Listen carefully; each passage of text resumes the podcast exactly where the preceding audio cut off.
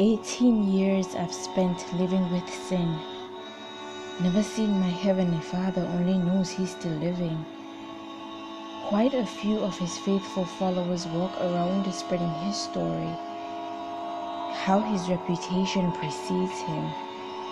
There exceeds the fame of His glory. John, Peter, James, Paul were all notable men to be reckoned with.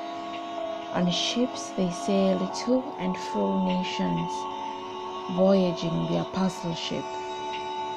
But in the meantime, while they only had the good news to spread, there I was fatherless.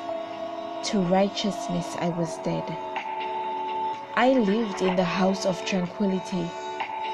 If you spell lived backwards, you'd see it's the house of the enemy. I'm the body on ice and since performing the autopsy. Why won't you come get me? Jehovah Shalom.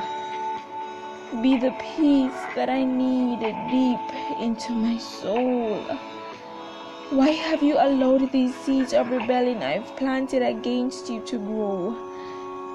I heard you are life, and you grant it abundantly more.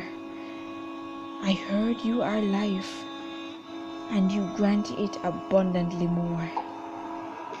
And as I opened my eyes to see beyond the tears, I recognized a bright light and a still voice I could hear.